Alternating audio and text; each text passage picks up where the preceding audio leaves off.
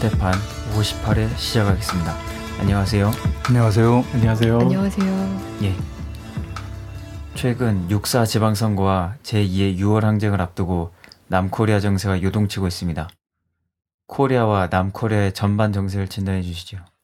내일이 육사 지방선거일이죠. 예. 네.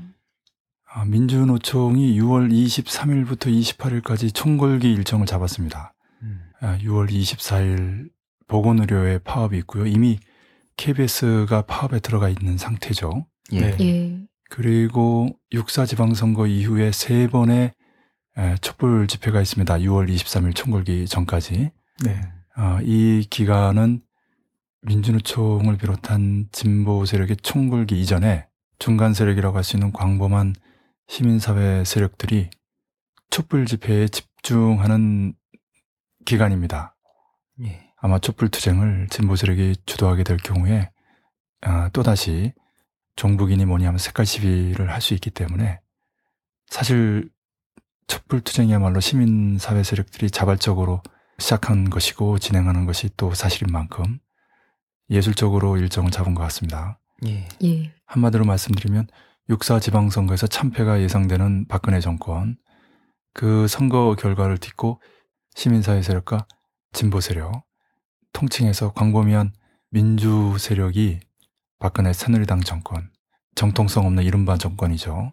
예. 그 정권을 퇴진시키는 제2의 6월 항쟁을 준비하고 있고 촉진시키고 있는 상황입니다. 예. 예. 한편 남코리아에서 항쟁 가능성이 높아지면서 전체 코리아 반도의 전쟁 가능성은 상대적으로 줄어들었는데요. 그럼에도 불구하고 6월 1일 보천보 전투 승리 기념탑 앞에서 모범적인 조선인민군 군인들의 백두산지구 혁명 전적지 답사 행군 출발 모임이 있었습니다. 지난 3월 23일부터는 조선인민군 연합부대 지휘관들의 백두산 지구 혁명 전적지 답사 행군이 있었고 그 마지막 날인 4월 1일에는 김정은 최고 사령관이 전용기로 삼지연 비행장에 등장했죠. 예. 네. 예, 그 삼지연에서의 총화 모임이 매우 중요했습니다. 그 연장에서 이루어진 이번 답사 행군이죠. 예. 예, 근데 보천보 전투는 국내 진공 작전 아닙니까? 예. 예, 5월 13일, 23일 국방위 중대보도 서남전선군 사령부 공개 보도에서 각각 전민보복전, 전면보복전을 경고한 뒤에 멀리는 1월 달에 마두산 혁명전적지 김정은 최고 사령관의 방문 이후부터 일관된 흐름입니다. 그래서 육사 지방선거에 남코리아 수구 세력들이 일으키려고 하는 북풍 조작을 피하면서 말로 하는 전쟁이나 이러한 행사를 통해서 북의 조국 통일 대전 반미 대결전에 대한 확고한 의지를 확인시켜주고 있다. 이렇게 말씀드릴 수 있겠습니다. 예. 네. 방금 말씀하셨는데요. 지난 1일 북조선인민군은 보천보 전투기념탑 앞에서 백두산지구 혁명전잡지 답사 행군 출발 모임을 가졌습니다. 지난 3월 말 연합부대 지휘관들의 답사 행군에 이어 심상치 않은 조짐이라고 봐야겠습니다. 항일혁명 투쟁식의 혁명 전적지를 찾으신 그날에도 죽어도 혁명 신념 버리지 말라 이 구호문헌을 보아주시며 우리는 위대한 수령님을 따라 끝까지 혁명을 하려는 항일혁명 선열들의 정신 세계를 따라 배워야 한다고 하시었습니다. 우리 국민들을 백두의 혁명 정신으로 튼튼히 무장시키시려 혁명군의 노래를 높이 부르며 일제를 켜보시던 항일 투사들의 투쟁 정신을 따라 배우도록 하시려 전군의 인민군 시위 성원들을 항일의 전구예로 불러주시었습니다.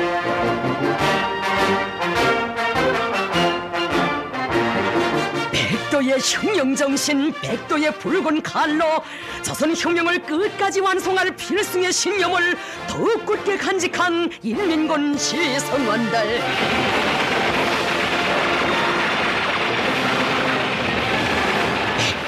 계속 일제 백만 대군을 전율케 한 투사들의 정신으로 싸우자. 항일 투사들처럼 억천만 번 죽더라도 원수를 치자. 이것이 오늘의 김정은 빨치산 김정은 혁명당군의 신념이고 맹세입니다.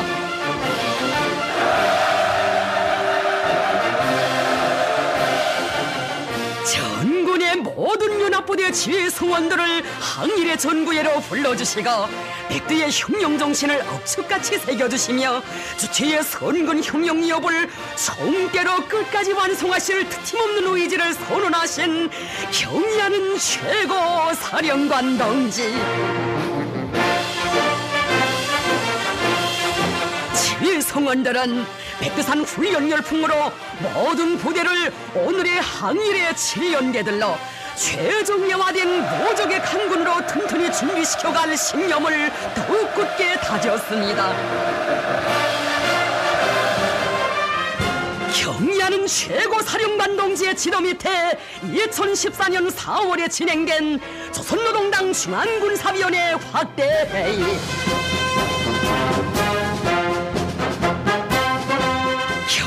최고 사령관 동지께서는 인민군대를 당과 소령 조국과 인민에게 끝없이 충직한 백두산 혁명강군으로 더욱 강화 발전시키는 데서 나서는 강령적 지침으로 되는 중요한 결론을 하시었습니다.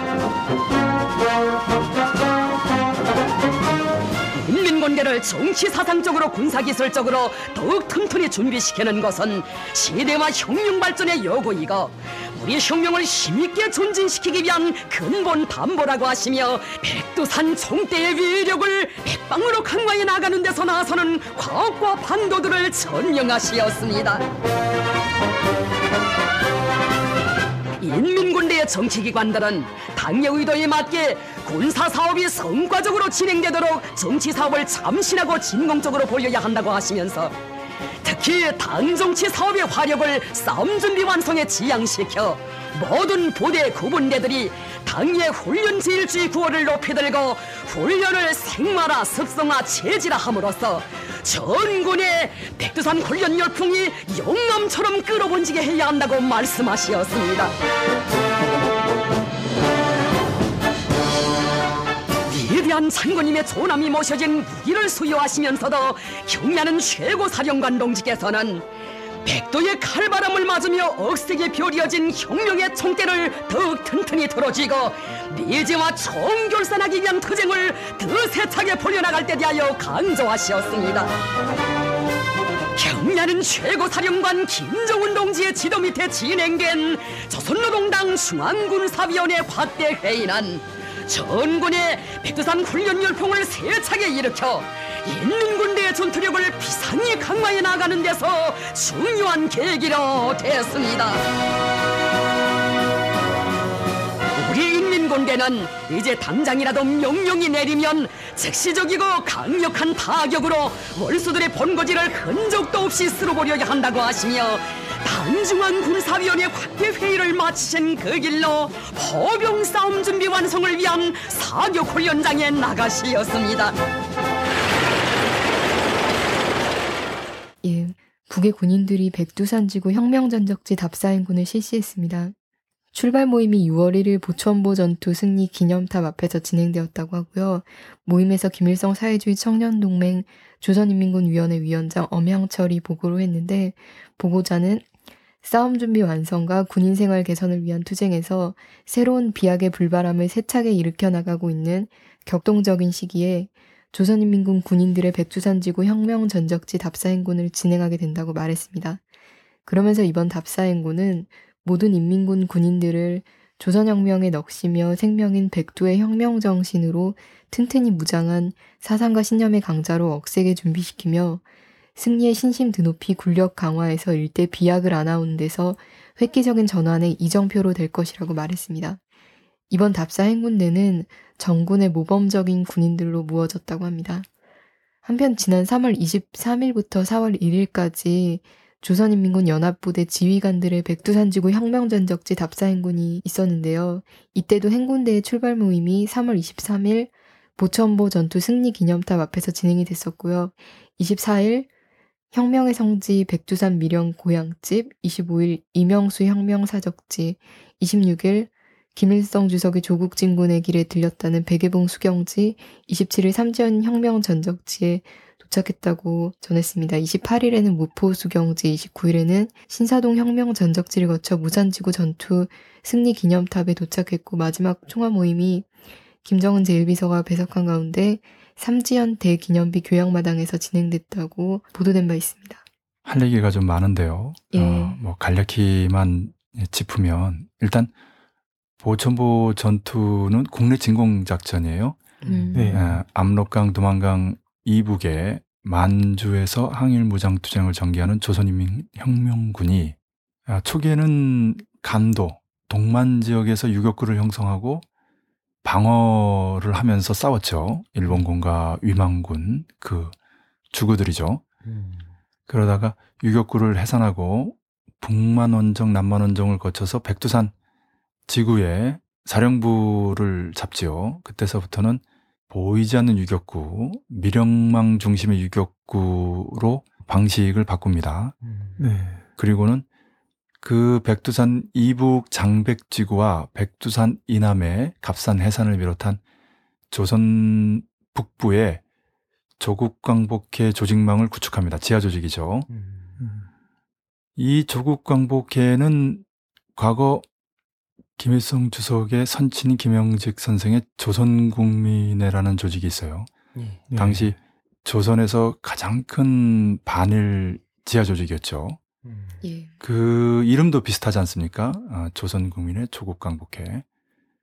이 조직은 김영직 선생이 민족주의에서 공산주의로의 전환을 모색하던 선구자였기 때문에 예. 조선국민회의 정신을 계승한 조국광복회는 공산주의자만이 아니라 민족주의자까지 함께하는 통일전선 조직입니다. 음. 예. 가령 갑산 지역을 거점으로 활동하는 박달과 같은 공산주의자의 세력만이 아니라 박인진 도정을 중심으로 하는 천도교인들 음. 또 여타 애국적인 지주들까지도 함께하는 조직이었어요. 예. 예. 예, 굉장히 광범위하게 조직이 됐습니다. 이것은 추후 일제가 장백지구와 갑산해산의 조국 광복회 조직망을 탄압하면서 검거하게 됐을 때 그 숫자가 어마어마한 것으로도 입증이 됩니다. 음. 김일성 주석이 이끄는 조선인민혁명군이 백두산에 있었으면 이런 조직 사건을 감히 터뜨리지 못했을 텐데 음. 당시 국제당의 모험적인 그 지침을 교조적으로 접수한 양정호 부대가 열화원장에서 괴멸될 처지에 놓이게 되자 김일성 부대가 그 배후를 치기 위해서 양정호를 구출하기 위해서 백두산을 잠시 비우는데 그때 사건이 났죠. 예. 어쨌든 이것은 이제 백두산 지구의 조선인민혁명군과 그 주변 장백뿐만이 아니라 특히 갑산 해산 지역에 조직된 조국 강복회 조직망이 보천보 전투에서 중요한 역할을 했다는 것을 말해주는데요. 음. 또 하나 에, 우연의 일치라고 볼 수 없는 것이 보천보 전투가 벌어진 6월 4일은 김영직 선생이 세상을 떠난 날입니다. 음. 음. 아, 일종의 보복전인 것이죠. 예. 예. 예. 그래서 최근에 아, 북에서 전민보복전, 전면보복전을 강조하고 있는데요. 국방위 중대보도, 서남전선군 사령부 공개보도에 나온 5월 13일, 5월 23일. 그런데 3월 23일에 연합부대 지휘관들이나 6월 1일 모범적인 조선인민군들이 바로 이 보천보 전투 승리 기념탑 앞에서 출발 모임을 했다는 것입니다. 음. 그것은 이 답사 행군의 기본 취지가 다름 아닌 보천보 전투와 같은 국내 진공 작전. 당시는 국내 진공 작전이죠. 압록강, 두만강 너머에서 압록강, 두만강 이남으로 음. 조선 국내로 들어오는 진공 작전이죠. 예. 그런데 지금은 임진강 너머에서 임진강 이남으로 북에서 남으로 들어오는 진공 작전이죠. 음. 음. 음. 그리고 항일 시기 조선인민혁명군이 주력이죠. 예. 마찬가지로 지금 시기에 전쟁이 벌어진다면 조선인민군이 주력입니다. 음. 당연한 얘기죠. 북의 군대와 인민들이 남의 민중과 상관없이 벌이는 전쟁 이것을 전민보복전, 전면보복전이라고 부르고 있습니다. 다시 말씀드려서 북의 군대와 북의 인민, 그리고 남의 인민과 남의 게릴라 이렇게 네 개의 세력이 하나로 뭉치게 되면 또는 북의 군대와 북남 인민 또는 민중 그리고 남의 게릴라 이렇게 세 개의 세력이 하나로 뭉치게 되면 전민항쟁론이 됩니다. 김일성 주석의 음. 항일혁명 내내 일관된 기본 전략이죠. 예. 항일혁명 전략입니다. 네. 아, 북이 일반적으로 원칙적으로 강조하는 전민항쟁론은 바로 이 전민 항쟁론입니다. 우리가 북의 항쟁론이라고 어, 일컫는 바로 그 어, 항쟁론이고요. 군대와 인민이 모두 결합하는 항쟁을 말합니다. 예. 예. 그런데 최근 전민보복전, 전면보복전이라고 하면서 북의 군대와 인민만으로 전쟁을 벌이겠다. 보복전을 벌이겠다. 전면보복전을 벌이겠다. 이렇게 경고하고 나서면서 그만큼 전쟁 가능성이 높아졌습니다. 말로 하는 전쟁으로는 최고점을 찍었다. 이렇게 강조했습니다. 음. 또 다른 한편 최근 노동신문에 나온 글의 제목인데요. 촛불을 횃불로 집회를 대중적 항쟁으로 라고 하면서 대중적 항쟁, 항쟁에 대중적이라는 수식어를 붙여서 북의 항쟁론과 남의 항쟁론의 차이에서 남의 항쟁론이 다름 아닌 대중적 항쟁이라는 것을 확인시켜주고 있습니다. 예. 물론 그 글에서도 전민항쟁이라는 표현을 하고 있지만 이 개념은 군대와 인민의 항쟁이 아니라 민중만의 항쟁, 전민중적 항쟁을 말합니다. 음. 아, 이렇게 경우에 따라서 개념을 달리 쓰고 있기 때문에 전반적인 문맥을 보면서 정확하게 이해할 필요가 있죠. 참고로 혁명 팟캐스트에서 이론적으로 과학적으로 설명하고 있습니다. 비교적인 고찰, 역사적 고찰의 방법을 통해서 말입니다. 예.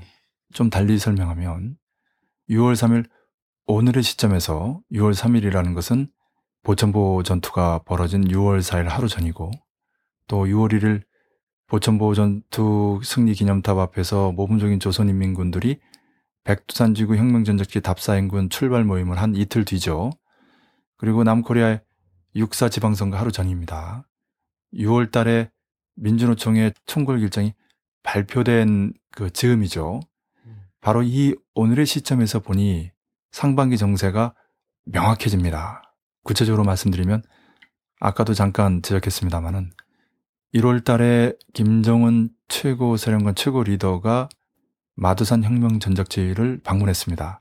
예. 예. 이것은 김일성 주석의 항일혁명 기본 전략인 전민항쟁, 즉 조선인민군의 총공격전과 전인민적 봉기와 배후연합작전의 총체라고 하는 전민항쟁 전략에서 배후연합작전의 대표적인 곳이 바로 마두산 혁명 전적지입니다. 음. 이때부터 해서 노동신문이 시리즈로 혁명 전적지를 강조하다가 마침내 3월 23일부터 4월 1일까지 전군의 연합부대 실제로 북이 조국 통일 대전을 벌릴 경우에 그 재래전을 맡는 주력군들이죠.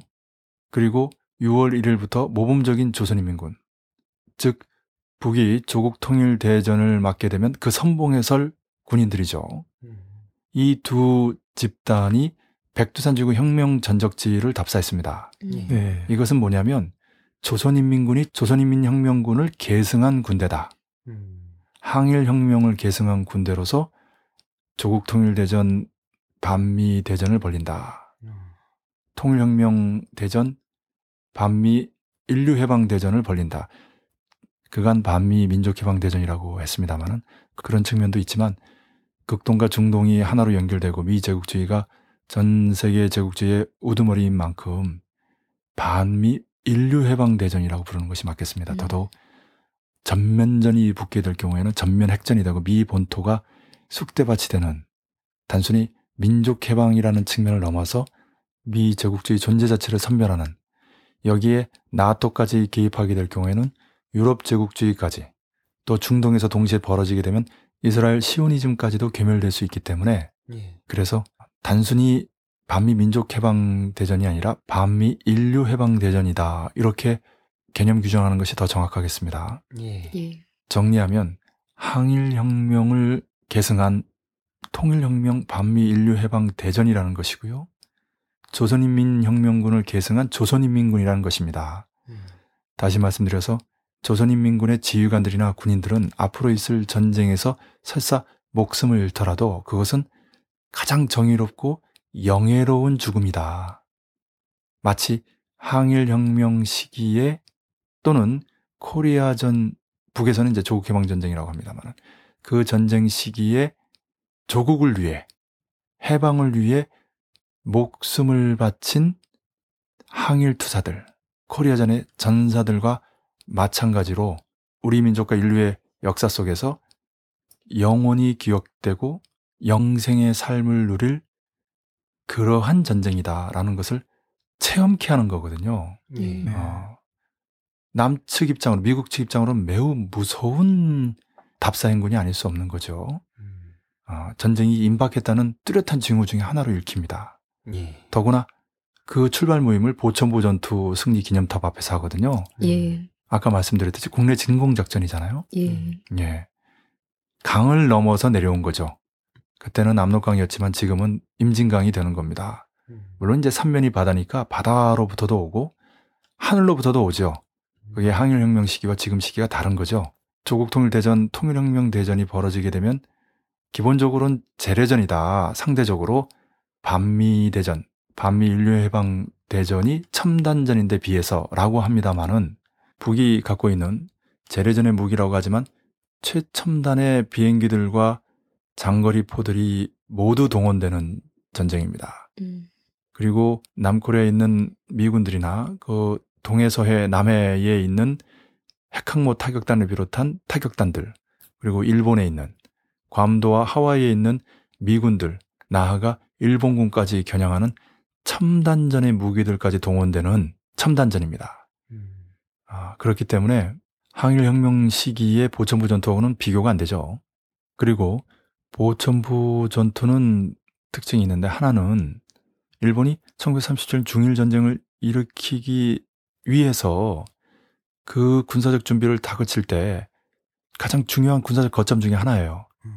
중국을 치려면 후방이 안전해야 되잖아요. 편안해야 되지 않습니까? 예. 그런 의미에서 볼 때 김일성 주석이 그 후방 군사적 거점 중에 하나인 보천부 전투를 친 것은 매우 중요한 군사적 의의가 있습니다. 그래서 중국 청소년들이 보는 세계사 교과서에도 나옵니다. 네. 그리고 보천보 전투보다 훨씬 더 큰 규모의 투쟁이 많았음에도 불구하고 김일성 주석의 항일혁명 과정에서의 대표적인 전투로 보천보 전투를 뽑고 있는 거죠. 두 번째는 보천보 전투는 어쨌든 간에 전면전이 아니고 국부전입니다. 음, 아, 보천보라고 하는 국부, 일정한 지역에 한정된 전투죠. 예. 그리고 강북에 있는 군대와 강남에 있는 지하 조직이 합세한 전투입니다. 아, 조국광복회라는 지하 조직이죠. 예. 반일 민족해방 통일전선 조직입니다. 그렇기 때문에 이렇게 군대와 인민이 결합한 측면에서 볼 때는 전민항쟁과 관련된 개념입니다.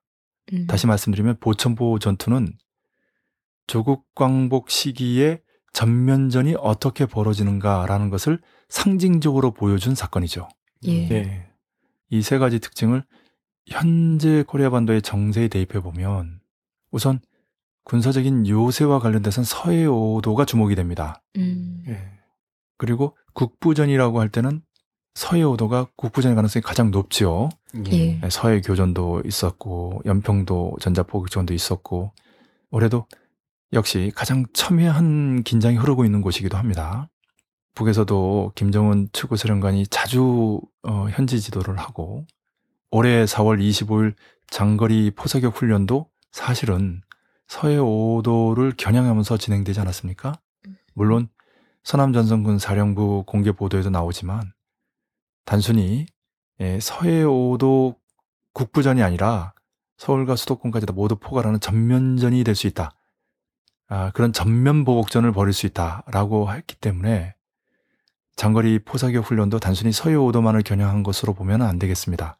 말 그대로 장거리거든요. 예. 그리고 군대와 인민이 총동원이 된다면 그것은 전면항쟁입니다. 음, 북의 군대와 인민만이라고 한다면 전민보복전, 전면보복전에 해당하지만 남의 민중까지 포괄해서 그러한 전쟁을 벌이겠다고 한다면 그것은 전민항쟁입니다.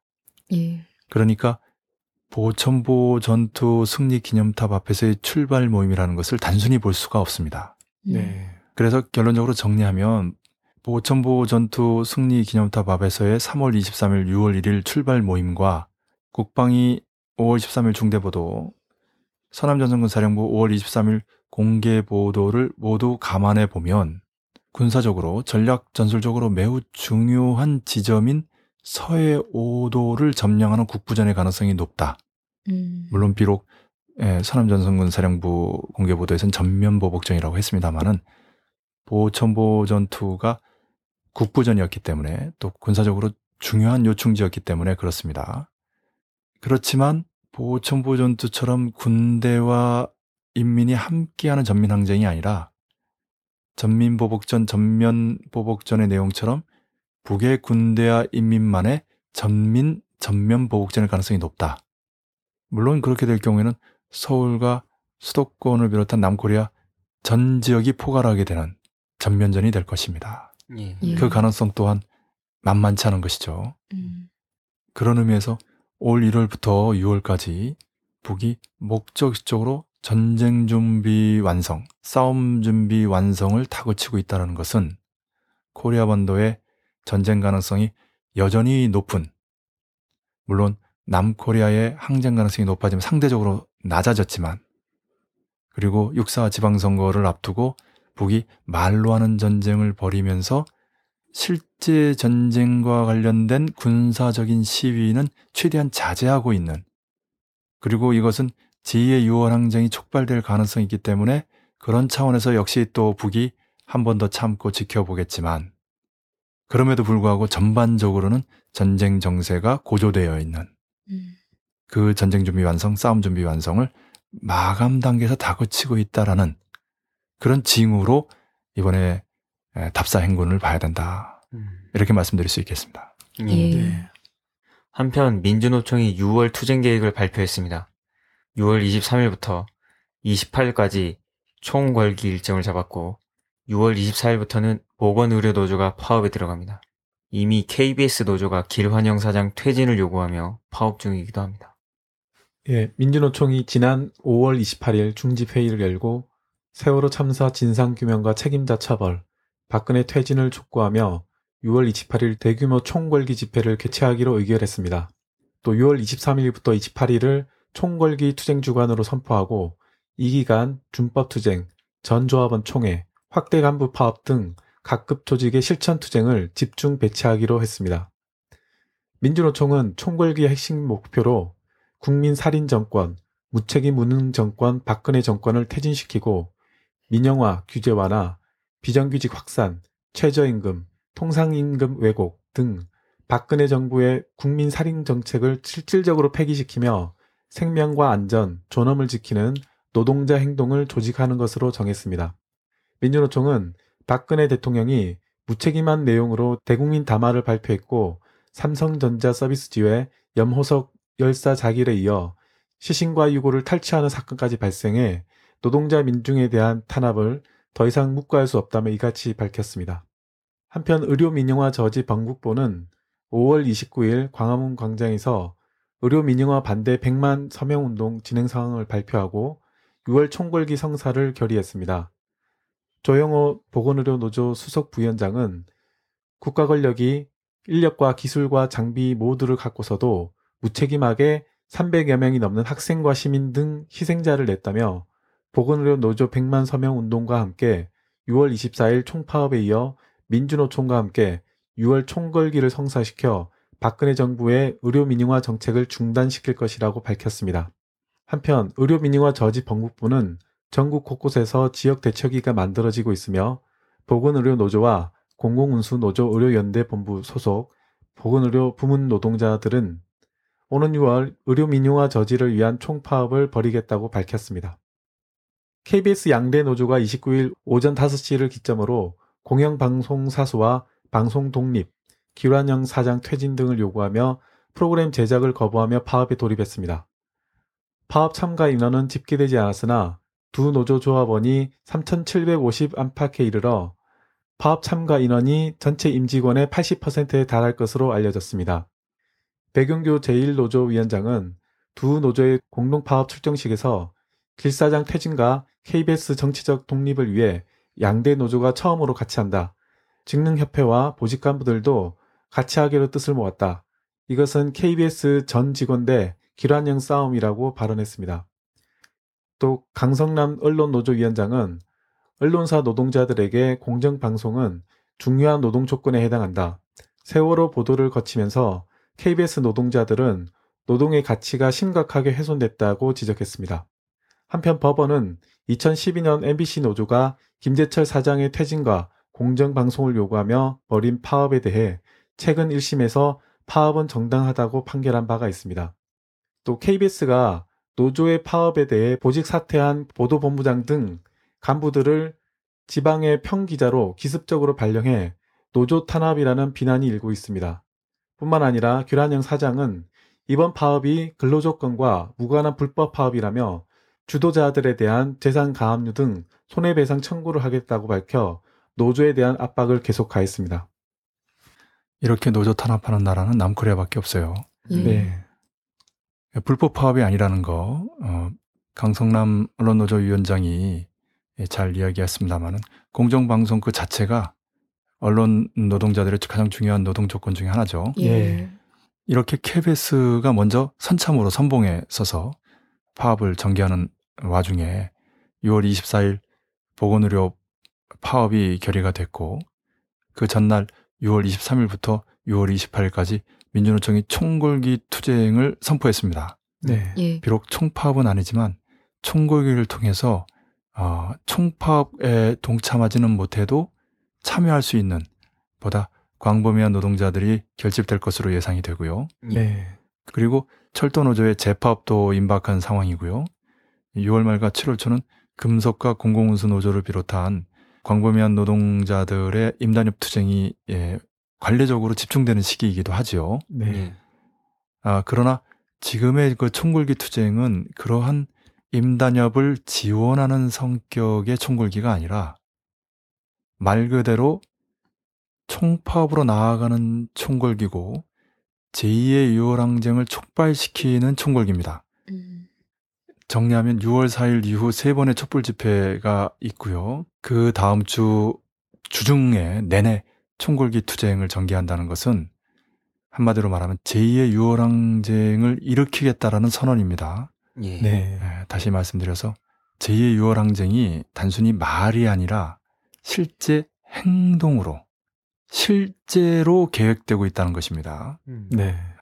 세상은 살다 보면 말과 행동이 일치할 때도 있지만 다를 때도 있거든요. 예. 음. 에, 때로는 행동을 경고하는 말로서 뜻한 바를 이루려고 하는 행동하지 않고 그 말로서 이기려고 하는 사실은 싸우지 않고 이기는 것을 최상책이라고 하지 않습니까? 예. 네. 에, 그런 측면에서의 말로 하는 전쟁도 있고 말로 하는 투쟁도 있습니다. 그런데 전민보복전, 전면보복전이 말로 하는 전쟁인지 실제로 행동을 하는 전쟁, 실제 전쟁을 경고하는 것인지 두고 볼 일입니다만은 남코리아에서 노동계획을 비롯한 전체 민중들이 세운 투쟁 계획은 투쟁 일정들은 단순히 말이 아니라 행동으로 제2의 6월 항쟁을 일으키겠다라고 하는 선언이고 선포입니다. 예. 여기서 이제 주목되는 것은 지난해 12월 말에 총궐기 투쟁에서는 철도노조 파업이 선봉이었고 주요 계기가 됐습니다. 그때 박근혜 정권의 공권력이 민주노총 사무실을 침탈함으로써 정권 퇴진 구호가 나왔죠. 네. 그리고 2월 달에는 철도노조의 파업이라고 하는 선봉이나 계기가 없음에도 불구하고 약 10만 명의 국민 파업이 성사됐습니다. 네. 음. 아, 그런데 이번 6월 달에 전개되고 있는 파업은 KBS 노조가 선봉에 서고 또 뒤에 보건의료 노조가 가세하면서 그리고 철도노조 재파업을 비롯한 금속이든 공공운수든 광범위한 노동계급의 총궐기 투쟁, 나아가 총파업 투쟁이 결합하는 형태로 진행되고 있습니다. 음. 그리고 한편으로 노동계급보단 기층민중이 아닌 시민사회단체라고 하는 중간 세력이 박근혜 정권을 심판하겠다면서 촛불 집회를 벌려 나가고 있습니다. 네. 이두 가지 투쟁이 합세하면서 촛불 항쟁으로 반박근혜 항쟁으로 제2의 6월 항쟁으로 폭발하는가라는 것이 관건이 되고 있는 상황이죠. 음. 네. 여기에 이제 특징적인 것은 6월 4일 지방선거를 거치면서 민중들의 정책 관심과 각성이 고조되는 과정에 그리고 박근혜 정권, 새누리당 정권, 이 이른바 정권의 무능과 부패와 기만을 심판하면서 그 동력까지 합쳐서 제2의 6월 항쟁으로 폭발시키려 한다는 것입니다. 음. 여기에 또 특이한 것은 북이 언제든 계기만 되면 조국 통일 대전 통일혁명 대전이죠. 반미 대전, 반미 인류 해방 대전이죠. 이러한 전쟁을 벌이겠다고 호언장담하면서 구체적으로 실천적으로 행동적으로 싸움 준비 완성을 다그치고 있는 것입니다. 예. 아, 그렇기 때문에 미국이나 남코리아의 수구 세력의 핵심이라고 할 수 있는 주남미군, 남코리아 군대가 함부로 이러한 항쟁을 무력으로 막으려고 하는 그런 일이 벌어질 수 없다는 것이죠. 아, 이것이 예, 과거 광주 항쟁 때나 6월 항쟁 때와 또 다른 특징 중의 하나라고 볼 수 있겠습니다. 음. 예, 한 가지만 덧붙이면요. 내일이 육사 지방선거인데 예. 부정선거에 대한 경고의 목소리가 나와서 주목이 되고 있습니다. 육사 지방선거 사전투표가 11.4%라는 높은 투표를 기록했지만 한편에서 투개표 부실과 부정 가능성에 대해서 의혹과 불안 또한 끊임없이 제기되고 있습니다. 이번 사전투표에는 투표의 편의성을 위해서 처음으로 QR코드가 찍힌 투표용지와 개방형 기표소가 도입됐는데 이에 대해서 일부 시민단체들과 네티즌들은 비밀 투표의 원칙을 침해할 소지가 있다고 의혹을 제기했습니다. 이에 대해 선관위 관계자는 사전 투표 용지의 일련 번호 등을 QR코드로 게재한 이유는 위조 방지를 위한 것이라며 QR코드에는 일련 번호, 선거명, 선거구명, 관할 선거관리위원회 명만 들어갈 뿐 개인정보는 없다고 해명했습니다. 뿐만 아니라 사전투표가 완료된 직후 간 내외 투표함의 이송 및 보관에 대해서도 과정에서 투표함이 바꿔치기가 되거나 훼손될 가능성에 대해서 우려를 나타내고 있습니다. 선관위는 이에 대해 사전투표가 끝나면 관내 투표함은 관할 시군구 선관위로 옮겨 보관되고 관외 투표함의 경우 투표 참관인의 감시하에 투표함을 개함해 투표지를 우편으로 관할 선관위로 이송한다고 밝혔습니다. 문제는 사전투표가 종료된 이후부터 육사 지방선거 당일까지 약 4일간 보관되는 투표함이 과연 온전하게 지켜질 수 있을지 여부와 관외 투표지의 경우 우편을 통해서 해당 선관위에 일일이 배달되는 만큼 이 과정에서 우편물이 분실되거나 교체될 투표 조작 가능성이 끊임없이 제기되고 있습니다.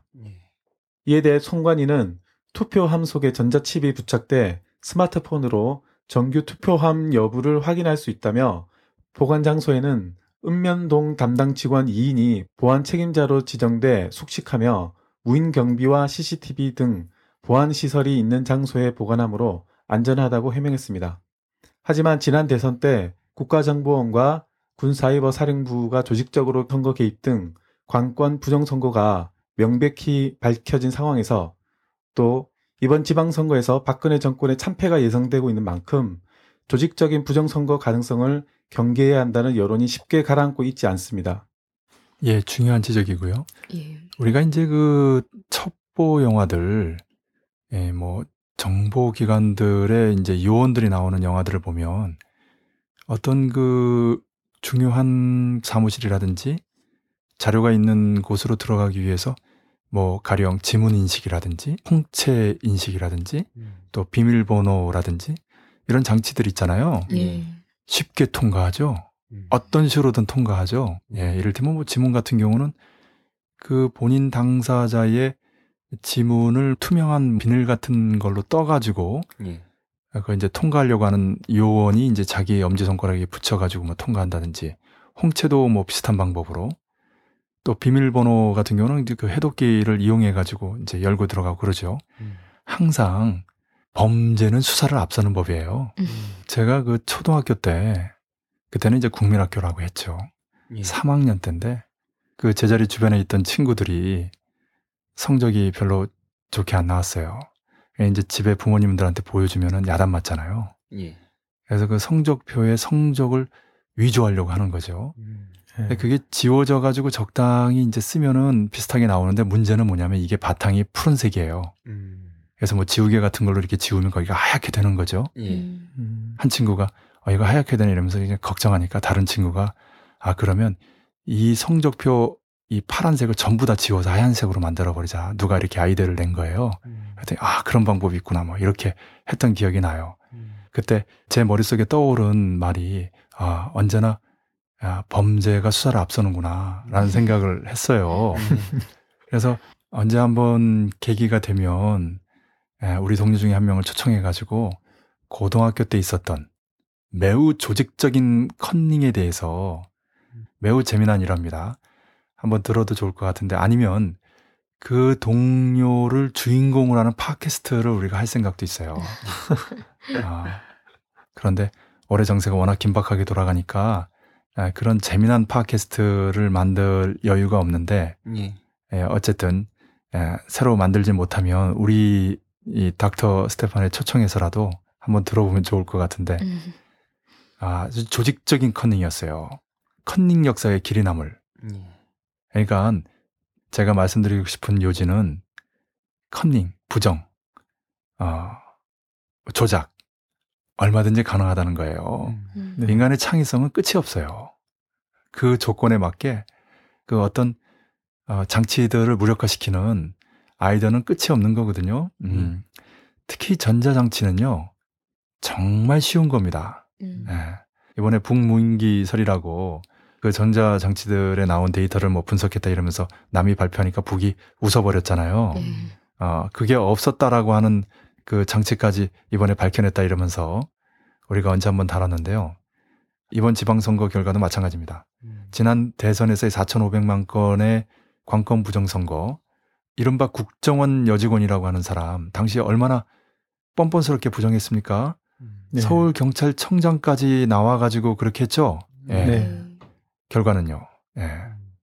그런 겁니다.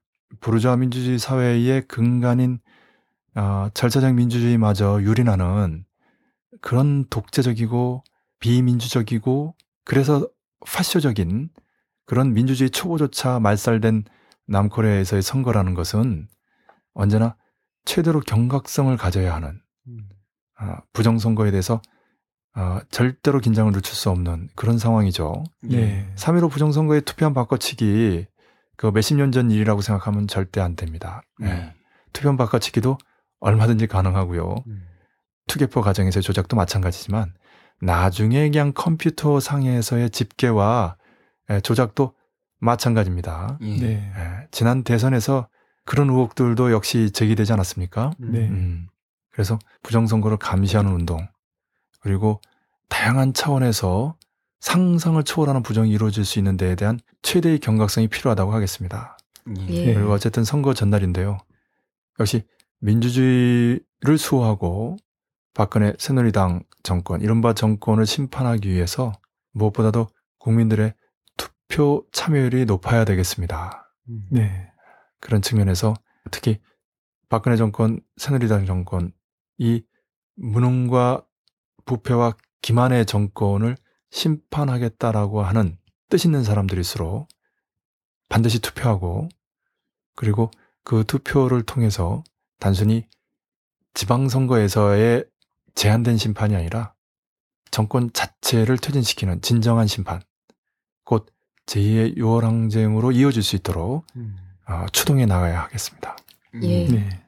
어, 마감하기 전에 한 가지 상기하면서 강조하고 싶은 내용이 있습니다.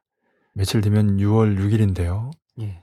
강인함 범민련 의장님, 남코리아에서 민주화운동과 통일운동, 민주주의와 자주통일을 위하여 한 생을 바치신 분입니다. 네. 목사님으로서 진정한 기독교 정신을 구현하신 분이고요. 역사학자로서 조선상고사를 재조명하신 분이고, 예. 언어학자로서 우리말을 바로 쓰는 운동 또한 모범적으로 실천하신 분입니다. 음. 예. 그 강인함 의장님께서 이명박 정권을 규탄하시면서 노무현 대통령이 서거했을 때 노무현 정권을 지지하는 개혁 세력만이 아니라 평소 강인함 무장님을 존경하고 따르는 통일 진보 세력까지 함께 투쟁해서 이명박 정권을 끝장내는 제2의 6월 항쟁을 일으키라고 호소하시면서 순절하신 날입니다. 벌써 5년째가 되네요. 이 날을 앞두고 강인함 무장님께서 호소하셨던 그 제2의 6월 항쟁이 비록 늦었지만 이명박 정권을 능가하는 박 근혜 정권, 반민주적이고 반자주적이고 반통일적인 그 정권을 심판하고 끝장내는 제2의 6월 항쟁이 임박한 시점에서 다시 한번 강인하 무장님의 그 항쟁의 정신을 깊이 되새기고 오늘의 대중투쟁을 대중적 항쟁으로 끌어올리기 위한 투쟁에서 강인하 무장님을 존경하고 믿고 따랐던 젊은이들, 후대들이 새롭게 각오와 결의를 다져야 할 때다라고 말씀드리고 싶습니다. 예. 예. 예. 6월 6일 하루 전날인 6월 5일 코리아 연대와 범인연 남측 본부가 기본이 돼서 강인하 무장님 추모 행사를 합니다. 예. 방금 그 추모사를 봤는데요. 강인한 범인연 의장님 그리고 박창균 자주통일과 민주주의를 위한 코리아 연대의 대표님 이 두 분이 비록 지금은 세상에 안 계시지만 우리 젊은이들과 후대들의 가슴 속에는 그 항쟁의 정신과 투혼으로 영원히 살아계신다. 그리고 두 분의 말씀과 호소대로 우리 젊은이들과 후대들은 박근혜 정권을 끝장내는 제2의 요랑쟁을 반드시 일으키고 나아가 민주주의와 자주통일의 최후 승리를 이룩할 것이라는 결의를 다지면서 그 항쟁과 승리의 마당에 강인하 무장님, 박창균 대표님 환한 미소로 부활하실 것을 다시 한번 심정으로 확신한다는 말씀 예, 이 자리를 빌어서 드립니다. 예. 예. 내일은 6.4 지방선거일입니다. 선거 결과가 나오는 대로 그 분석 내용을 알려드리겠습니다. 그럼 내일 뵙겠습니다. 오늘 모두 수고하셨습니다. 수고하셨습니다. 수고하셨습니다. 수고하셨습니다. 수고하셨습니다.